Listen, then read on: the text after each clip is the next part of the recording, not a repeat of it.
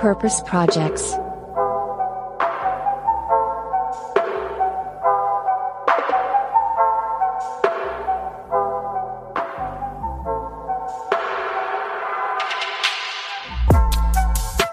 Ein großes Hallo und herzliches Willkommen zu einer neuen Folge von Purpose Projects, dem Podcast mit dem nachhaltig guten Stoff. Und auch in unserer dritten Episode heute beschäftigen wir uns natürlich wieder mit einem spannenden Projekt und einem sehr interessanten Gast. Doch zuerst begrüße ich, wie immer, meinen kongenialen Podcastpartner Moritz, der uns auch gleich unseren heutigen Gast vorstellen wird. Hallo, lieber Moritz. Das klang jetzt ironischer, als es eigentlich gemeint war. Hallo. Ja, hey Bo. hey Boris, guter Start. Kongenial. Äh, das äh, Adjektiv möchte ich ab jetzt immer haben.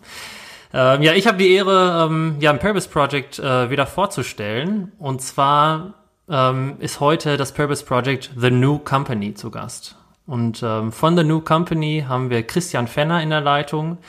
Christian ist Co-Founder und CMO bei The New Company.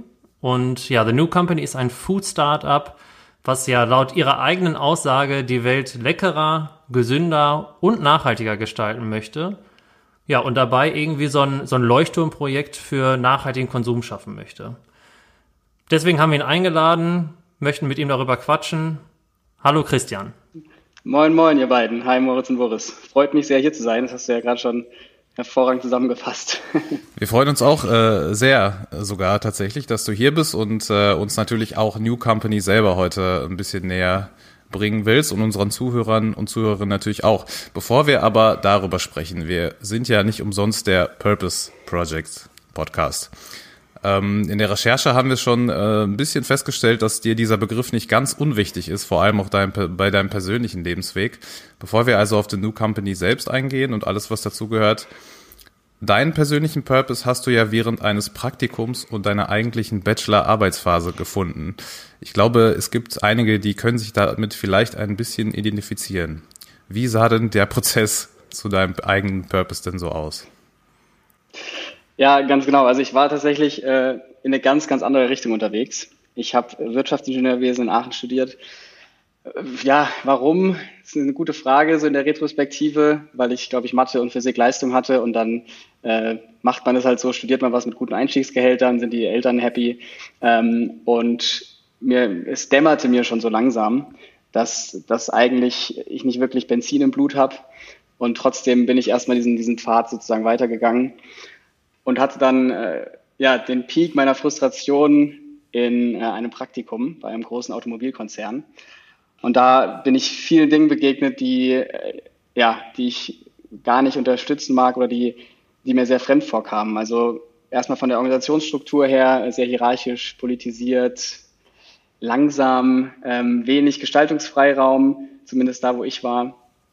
Und vor allem, ich konnte mich, und das hätte ich natürlich auch mal früher wissen können, überhaupt nicht mit dem Produkt ähm, identifizieren. Äh, ich wusste nicht in dem Moment, warum ich jetzt ähm, ja, Luxuskarossen unterstützen muss. Und ich weiß noch genau, der, der Kristallisationsmoment war dann, als ich äh, mit einem Vorstandsmitglied, war es glaube ich sogar, ähm, in einem Meeting saß und es ging um die Verkleidung eines CD-Schlitzes eines Luxusautos. Und ich dachte, was ist das denn? Das ergibt für mich keinen Sinn, dafür möchte ich meine Zeit nicht investieren. Und genau in der Zeit, als ich wirklich, ich war wirklich psychisch ein bisschen ja, down und am Limit, weil ich ja wusste, ich habe die letzten fünf Jahre eigentlich in diese Karriere investiert. Genau in dieser Phase hat mich Matthias angerufen, der mit mir zusammen studiert hat und wir kannten uns auch nur aus dem Sprachkurs. Und er sagte, Christian, wir haben hier einen Schokoriegel in der Küche zusammengepanscht und wir glauben wirklich, das gibt's noch nicht so und der schmeckt extrem geil und ist gesund. Wir haben da nur gute Zutaten reingepackt, weniger Zucker und so weiter. Und so doof wie es klingt, aber in dem Moment äh, dachte ich, ich sehe in diesem banalen Alltagsprodukt gerade so viel mehr Sinn für mich, weil es tatsächlich das Leben von vielen Menschen wirklich besser machen kann, auch wenn es jetzt vielleicht ein bisschen cheesy klingt. Und habe gemerkt, dass da so ein Feuer angeht. Und dann habe ich tatsächlich direkt nach dem Praktikum meine Sachen gepackt. Bachelorarbeit musste noch geschrieben werden, aber äh, habe mich dann zusammen mit den beiden äh, in ein Haus eingesperrt. Wir haben einen Businessplan geschrieben, ähm, haben uns für Stipendien beworben und da habe ich gemerkt, was für eine Power wirklich Purpose äh, haben kann. Du hast jetzt gerade schon gesagt, das war dein Kumpel aus deiner Studienzeit, der dich dann angerufen hat. Sprich, der war auch Wirtschaftsingenieur, nehme ich jetzt mal an. Ja, genau. Ähm, es gibt auch noch einen dritten äh, Co-Founder, also ihr seid zu dritt, ein Dreier, Dreier-Team. Wie, wie, ist, wie, wie kann man sich das vorstellen? Von, von dem Wirtschaftsingenieurwesen hin zu so einem Schokoriegel beziehungsweise zu so einem Proteinpulver, was äh, ja vor allem am Anfang auch noch. Ähm, wie war die Reise? Ja, man könnte von außen betrachtet sagen, wir sind nicht gerade ein diverses Gründerteam. Stimmt auch von unserer Ausbildung her, wir sind tatsächlich drei Wirtschaftsingenieure mit Interessen, aber in ganz verschiedene Richtungen. Ähm, die, die Reise sah so aus, dass Matthias erstmal neben, der, neben des Studiums noch eine Heilpraktika-Ausbildung gemacht hat und beide anderen Gründer echt mit gesundheitlichen Problemen zu kämpfen hatten, seit sie, seit sie jung waren. Also nichts ganz Schwerwiegendes, aber immer wieder krank und alles Mögliche ausprobiert und letztendlich auf diesen Trichter Ernährung gekommen. Und deswegen hatten die beiden auch tatsächlich die zündende Idee in der WG-Küche ähm, und haben das für sich selbst wirklich aus reinem Eigenbedarf äh, zusammengemischt und mit in die Bibliothek genommen aber dann auch gemerkt, und wenn man Wirtschaftsingenieurwesen studiert, hat man auch eine gute Portion Entrepreneurship dabei. Man ist so ein bisschen getrimmt darauf, wenn du eine Idee hast, dann Vollgas, dann geh raus damit. Und das war so ein bisschen die Entstehungsgeschichte. Und ich war auch schon immer ähm, an gesunder Ernährung interessiert, habe Leistungssport gemacht früher. Das heißt, da waren so die Grundzutaten da. Und dann mussten wir uns aber natürlich schon Know-how reinholen, was Lebensmittelchemie, Lebensmittelrecht angeht, und haben dann relativ früh, als wir uns fürs Stipendium beworben haben, einen Lebensmittelchemiker ins Team geholt, der das Ganze dann nochmal von professioneller Seite her begleitet hat. Und gleichzeitig kann ich auch sagen, wir sind drei so verschiedene Charaktere. Ähm, Matthias der Visionär, Thomas der Rationale und ich der, äh, der Mann für die Kommunikation, dass wir uns, glaube ich, trotzdem, trotz gleiches Studiums äh, ganz gut ergänzen. Das heißt, um mal auf, ganz kurz auf deine spezielle Rolle ähm, zu sprechen zu kommen, war das auch der Hauptgedanke bei dem Anruf deines Kollegen, gerade an dich, der dachte, okay, wir beide sind so und so, so wie du es gerade beschrieben hast, da fehlt noch einer jetzt für fürs nach vorne preschen, für die Kommunikation, wie du schon gesagt hast. Ähm, war das so mit der Hauptgrund, natürlich neben dem, was du gerade schon gesagt hast, mit dem Leistungssport und dem Interesse an der Ernährung insgesamt? Ja, absolut. Ich glaube, die hatten zum Glück, äh, waren reflektiert unterwegs und haben gemerkt, dass sie, äh, also Matthias seine Stärken hat im strategischen Denken, ähm, Thomas im analytischen, aber sie wussten, da fehlt noch jemand, der, der gerne kommuniziert, der vielleicht auch ein Gefühl hat für, für Marketing, auch wenn ich jetzt kein ausgebildeter Marketer mit Agenturerfahrung bin, aber wir kannten uns schon so gut, dass er da ein gutes Bauchgefühl hatte. Und das war tatsächlich das Puzzlestück, was den beiden da noch gefehlt hat. Das Bauchgefühl hat sich, glaube ich, auch äh, ja spätestens jetzt bestätigt. Jeder, der auf euren Social Media Kanälen unterwegs ist, äh, der wird merken, wie umtriebig ihr da seid. Vor allem Boris und ich in den letzten Wochen, du kannst dir nicht vorstellen, Christian, wie viel Werbung wir von euch bekommen. Also sobald man einmal auf euren Account klickt, äh, ja, aber es wirkt auch, ne? Wir haben auch äh, sehr viel bestellt tatsächlich jetzt in den letzten Tagen. Also äh, Respekt erstmal da an dich. Ähm, wir müssen ein bisschen aufpassen mit unserem Frequency Cap, also wie viel Werbung jeder sieht. Wir sind da dran, da gibt's, äh, wir sollen euch auch nicht nerven. Ich hoffe, es, es hat gewirkt, Christian, es hat gewirkt.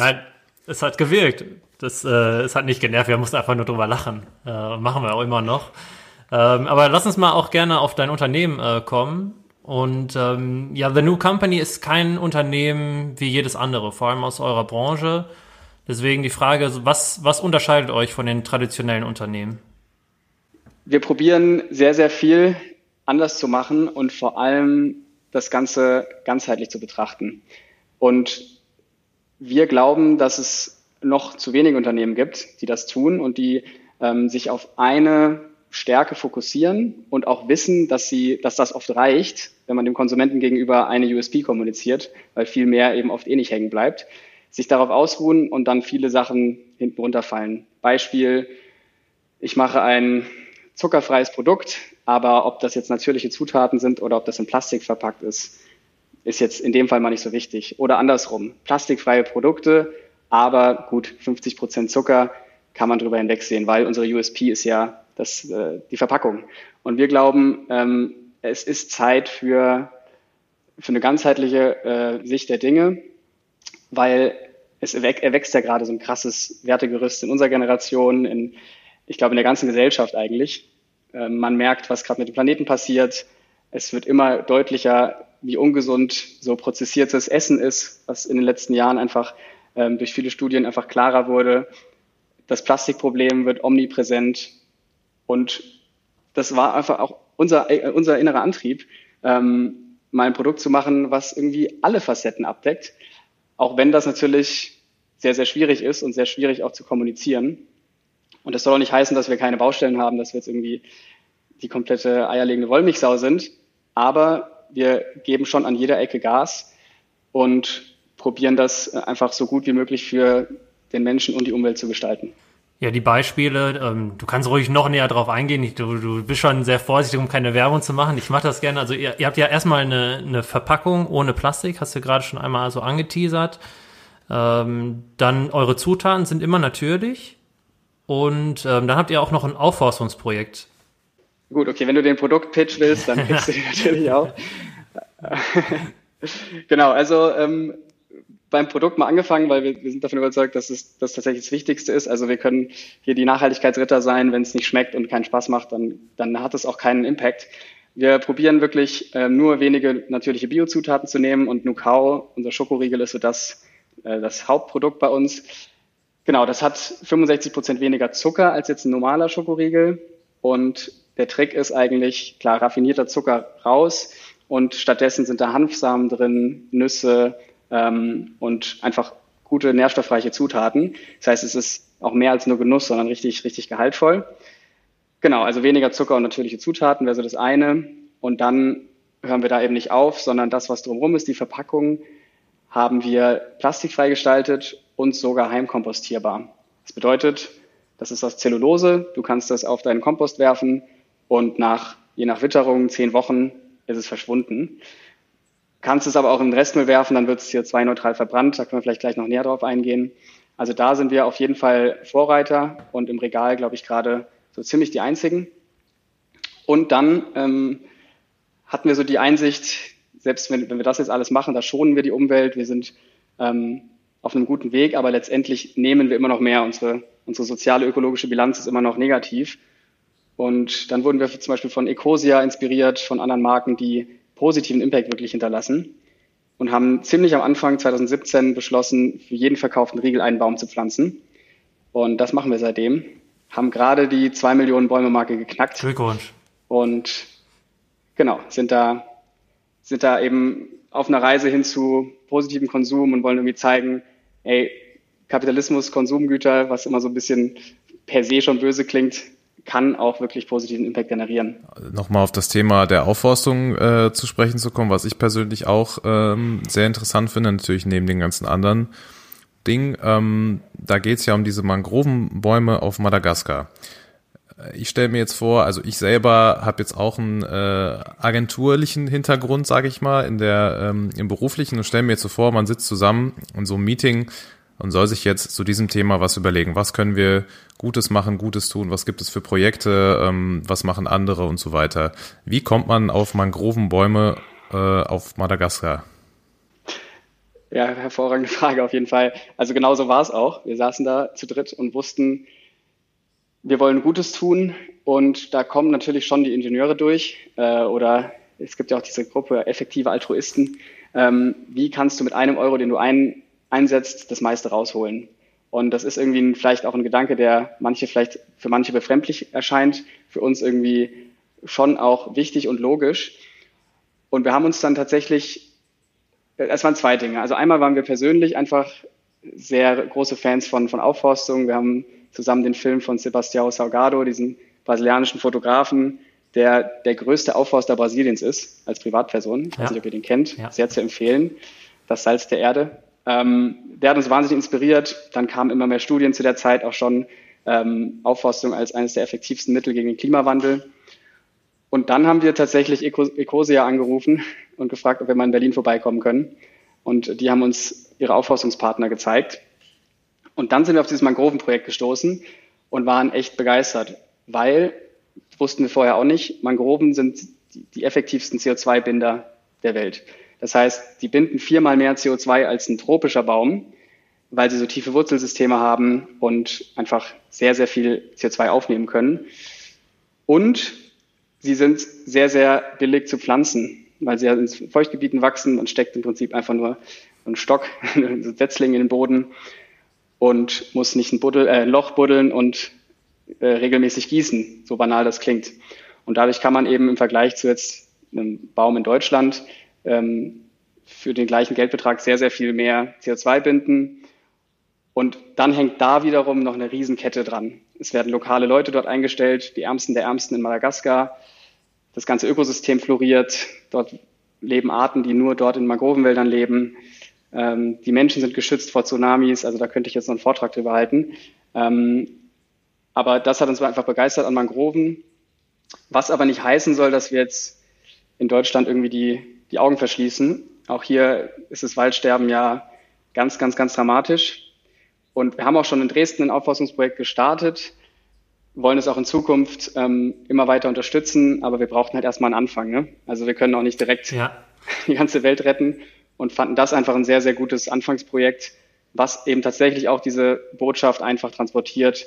Ein Riegel, ein Baum, versteht jeder. Ja, das stimmt. Das, äh, dieses 1 und 1 Prinzip, was ähm, ja irgendwie, ich habe das Gefühl, immer mehr aufploppt, vor allem ähm, jetzt in Startup-Szenen. Äh, ja. Share ist ein äh, super Beispiel, die auch richtig durch die Decke gehen.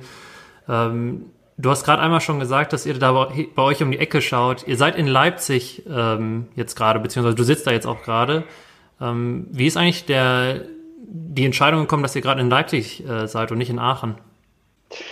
Ja, wir sind tatsächlich äh, durch private Gründe nach, erst nach Dresden gekommen, jetzt sind wir frisch nach Leipzig gezogen.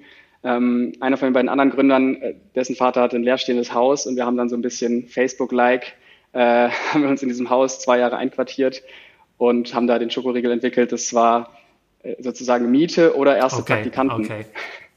Äh, zahlen. Und das haben wir vor, vor vier Jahren dann so gemacht. Und jetzt lieben wir aber tatsächlich den Osten. Ähm, es ist wunderschön und tatsächlich ist es auch deutlich mhm. preiswerter. Kriegt ihr jetzt da im Osten Deutschlands äh, denn auch viel mit von eurem Projekt in Madagaskar? Ist das äh, bei euch in der Unternehmenskultur ein ständiges Thema, dass ihr ähm, da involviert seid? Oder ist das was, was man am, am Anfang der Gründung ähm, einmal bestimmt und dann läuft das nebenbei? Also ich, ich, würde, ähm, sagen, wir sind dran. Es ist, wir haben natürlich unseren monatlichen Report. Wir, bei unseren Team-Events läuft immer ein Film von ähm, Projekten, die wir in Madagaskar unterstützen. Aber ich wollte eigentlich diesen August hinfliegen, das erste Mal. Das ist jetzt durch Corona leider ähm, verschoben worden. Aber da müssen wir noch, noch mehr machen. Also wir wollen viel, viel enger an dem Projekt sein. Und das ist natürlich im starken äh, Chaos, Wachstumsalltag nicht immer ganz einfach. Wir planen aber auch, wie gesagt, lokal noch mehr zu machen. Ich würde mal sehr gerne auf die Unternehmenskultur bei euch äh, eingehen ist, glaube ich, unbestritten eines der wichtigsten Themen generell heutzutage, auch in der Startup-Szene vor allem, aus HR-Gründen sowieso. Ihr seid mittlerweile, glaube ich, um die 40 Mitarbeiter. Ähm, wie würdest du eure eigene Unternehmenskultur ja. beschreiben? Sind da alle wirklich äh, durch die Bank weg purpose-driven, so wie die drei Gründer, äh, die an der Spitze stehen? Oder ähm, gibt es da bei euch irgendwelche bestimmten ähm, Einstellungsvoraussetzungen, um bei euch zu arbeiten oder habt ihr sowas gar nicht? Ich glaube, das ist ein sich selbst regulierendes System und ich würde 100 Prozent zustimmen, dass hier alle Feuer und Flamme für die, für die Mission sind und das passiert von ganz alleine. Wir, haben jetzt, wir sind jetzt nicht dogmatisch und sagen, hier dürfen nur Veganer anfangen. Das, es gibt ganz verschiedene Typen. Hier wird auch mal eine Feierabendzigarette geraucht. Es ist nicht so, dass hier nur die, äh, die Ökos vom Dienst arbeiten. Aber der Spirit ist, ist schon auf jeden Fall, also ich finde es Wahnsinn und es macht, macht riesen Spaß. Und was wir noch probieren, ähm, weil du ja gesagt hast, Arbeitskultur, Organisationskultur ist, und da hat auch meine Erfahrung im Konzern natürlich zu beigetragen, dass wir von Anfang an auch das Organisationsmodell ähm, anpassen wollten und neu denken wollten. Und da arbeiten wir eben in so einer evolutionären Struktur. Das bedeutet, es ist nicht streng hierarchisch, was Machtpositionen angeht. Ähm, es ist aber auch nicht sozusagen alles im Konsens, alle haben sich lieb, family-like, sondern wir probieren natürliche Hierarchien zu haben. Das bedeutet, da, wo du deine Stärken hast, hast du auch die Entscheidungskompetenz. Und das bedeutet, Mitarbeiter entscheiden viel eigenverantwortlicher. Es hängt nicht alles am Ende in irgendwelchen, bei den Gründern oder bei eingezogenen Management-Ebenen, sondern wir arbeiten in Kreisen zusammen. und probieren einfach jedem die Möglichkeit zu geben, sich in seinem Job zu entfalten und auch dort dann Entscheidungen zu treffen. Euer Geschäftsmodell basiert ja auch vor allem auf euren Partnerschaften. Ähm, ihr habt sehr viele Zutaten, die es ja gar nicht auch hier in der Nähe gibt. Ähm, wie viele Partner habt ihr so ungefähr und produziert ihr eure Produkte selber in Deutschland? Das haben wir am Anfang getan. Also wir hatten in Dresden unsere eigene Manufaktur und das war Harakiri fast schon, aber notwendig, weil tatsächlich niemand unseren Schokoriegel so produzieren wollte, wie wir das wollten. Da haben wir wahnsinnig viel investiert und haben auch ein Jahr lang ähm, eigenhändig, also wirklich eigenhändig selbst produziert, die ersten Mitarbeiter eingestellt. Und das wurde dann irgendwann zu riskant. Wir hatten sehr volatile Umsätze. Das ist mit damals drei Sorten eines Produkts einfach nicht zu handeln. Und dann haben wir es ausgelagert innerhalb von Deutschland. Das heißt, wir haben jetzt ähm, Produktionspartner in Deutschland für unseren Schokoriegel und in Tschechien für, also da wird es einfach nur gemischt in, äh, für, für die Proteinshakes. Und dann haben wir natürlich unsere ganzen Zutatenpartner. Da könnte ich jetzt gar nicht auf spontan die Zahl sagen. Wir haben schon einige Zutaten zusammen. Was wir nicht sind, sind ist regional. Das ist natürlich schwierig mit Kakao. Wir probieren es, wenn möglich, aus Europa zu beziehen und beim Kakao, ähm, auch wenn ich jetzt gerade ein bisschen abweiche, natürlich genau hinzuschauen. Und ähm, ja, wir haben da eine Bauernkooperative in Peru, mit der wir direkt zusammenarbeiten. Und auch da wollten wir im Juni hin. Das hat nicht geklappt. Ähm, steht aus, der Besuch. Corona angesprochen, natürlich leider muss man sagen, das Thema, worum man natürlich äh, nicht drum herum kommt, äh, auch aktuell immer noch nicht. Ähm, Ihr seid ja international bereits schon in 16 Ländern, glaube ich, am Start, in Europa und in Asien vor allem.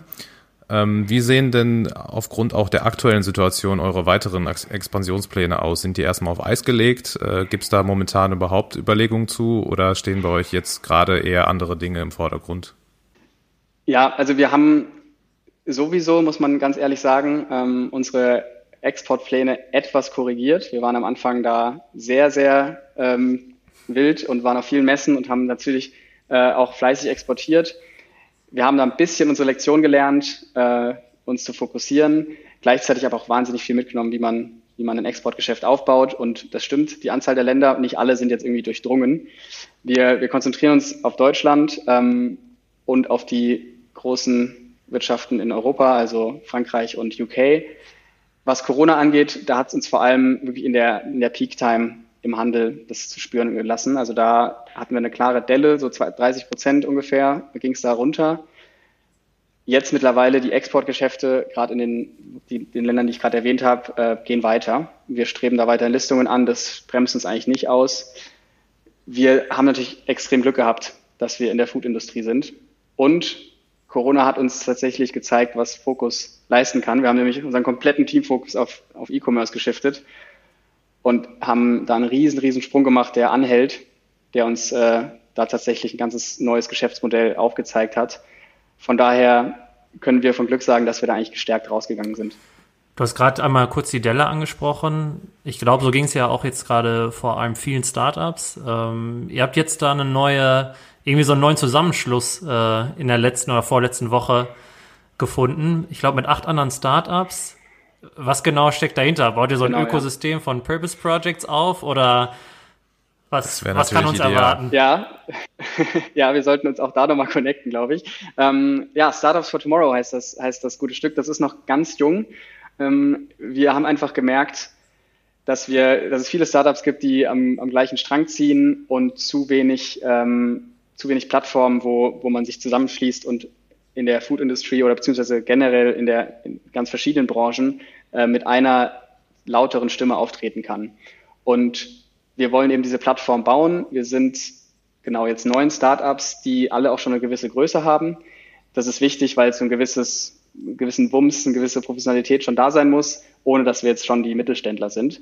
Und ich, es ist so gerade noch im Prozess, deswegen kann ich jetzt nicht den genauen äh, Fünfjahresplan zeigen, aber wir wollen einfach den Mitgliedsstartups eine Stimme geben, aber auch neuen Projekten einfach äh, eine Stimme geben. Es soll auf der Website einfach viel Informationen geben zu, zu Purpose Project ja. sozusagen, zu ähm, nachhaltigen Unternehmen. Und wir planen tatsächlich auch äh, die Lobby des Guten. Also ähm, wir schauen mal uns um, ob man auch politisch etwas bewegen kann, weil wir finden, dass ja, gerade in der Konsumgüterindustrie es teilweise echt schwierig ist, mit nachhaltigen Ideen ähm, profitabel zu wirtschaften.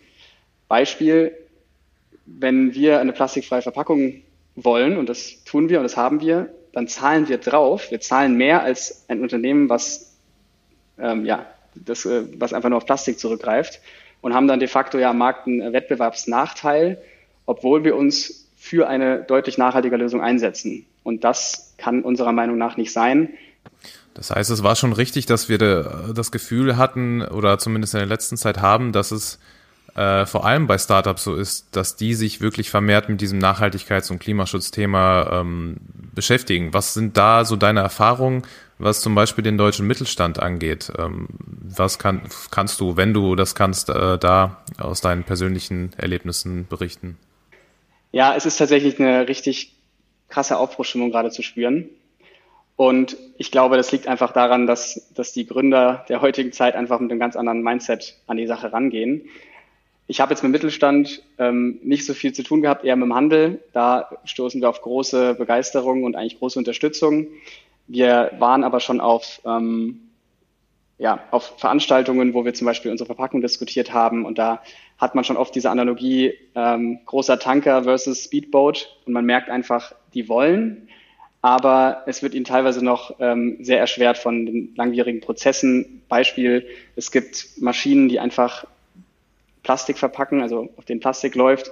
Ähm, und die umzustellen, das ist einfach ein wahnsinniger Kostenapparat.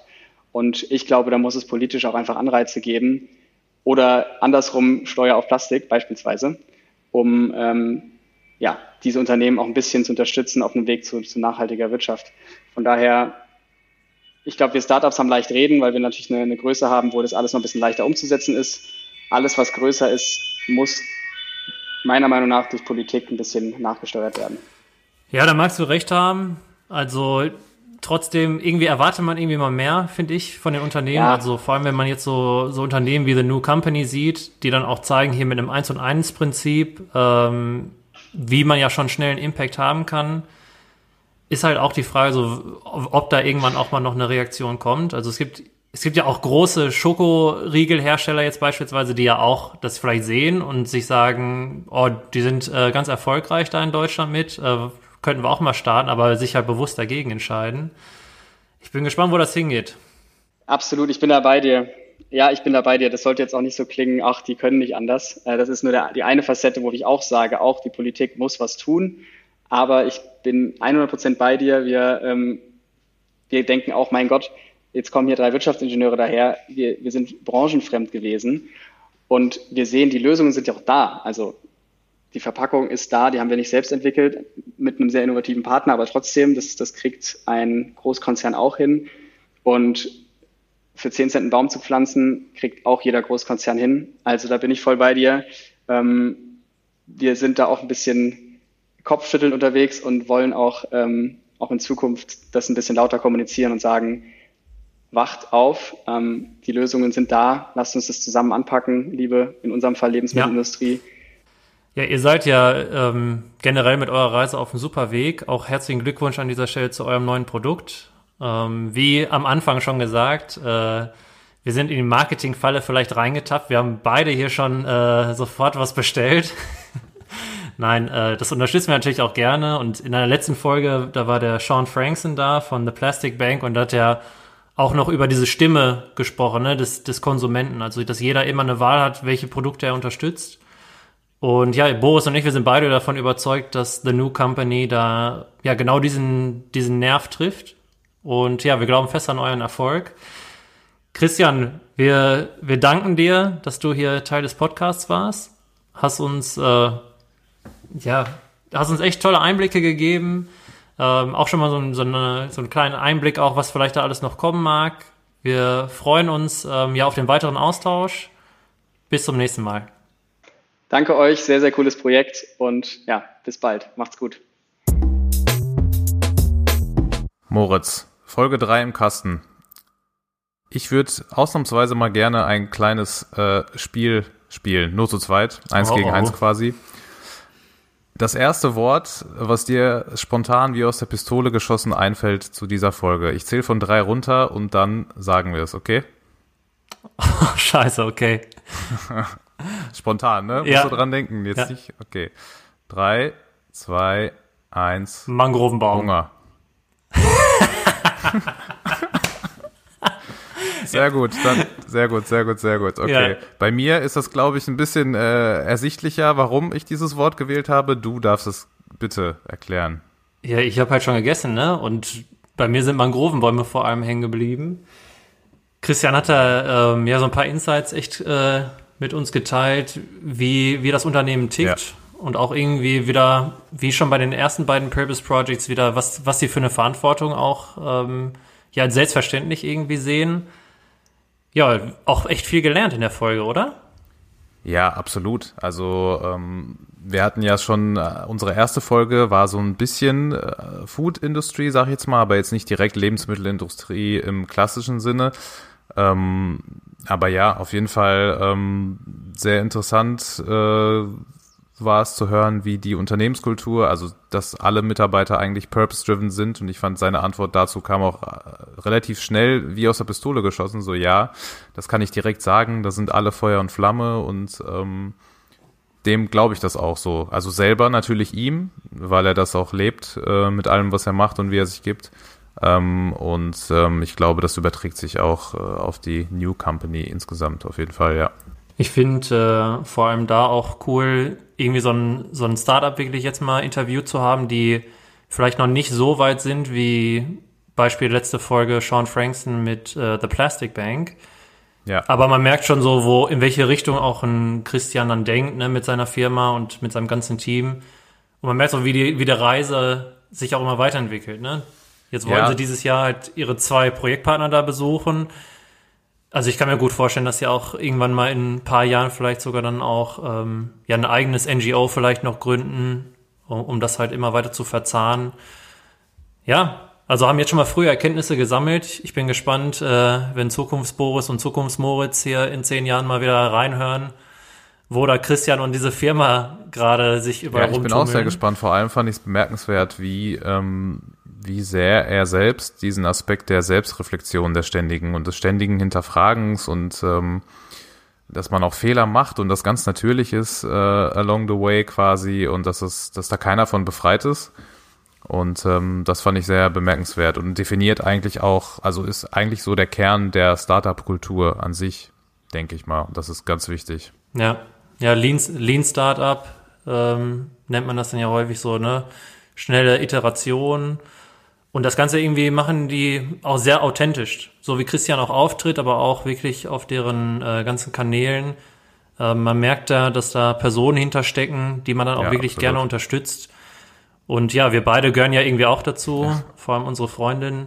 Äh, machen die ja Das- schon das irgendwas können- richtig. Das können wir auf Und jeden ja, Fall ganz ich kurz sagen. Also wir haben ja auch natürlich ein kleines äh, Vor- und Nachgespräch gehabt ähm, bei der Aufnahme und ähm, das, was ihr im Podcast auch selber dann hören werdet, wie er ist, so ist er auch wirklich. Also komplett locker, entspannt, gechillt und total freundlich und ähm, ja, wir haben es natürlich auch so gefreut, dass er überhaupt zugesagt hat und Bock hatte, bei uns mitzumachen. Äh, deswegen ja, super Typ auch.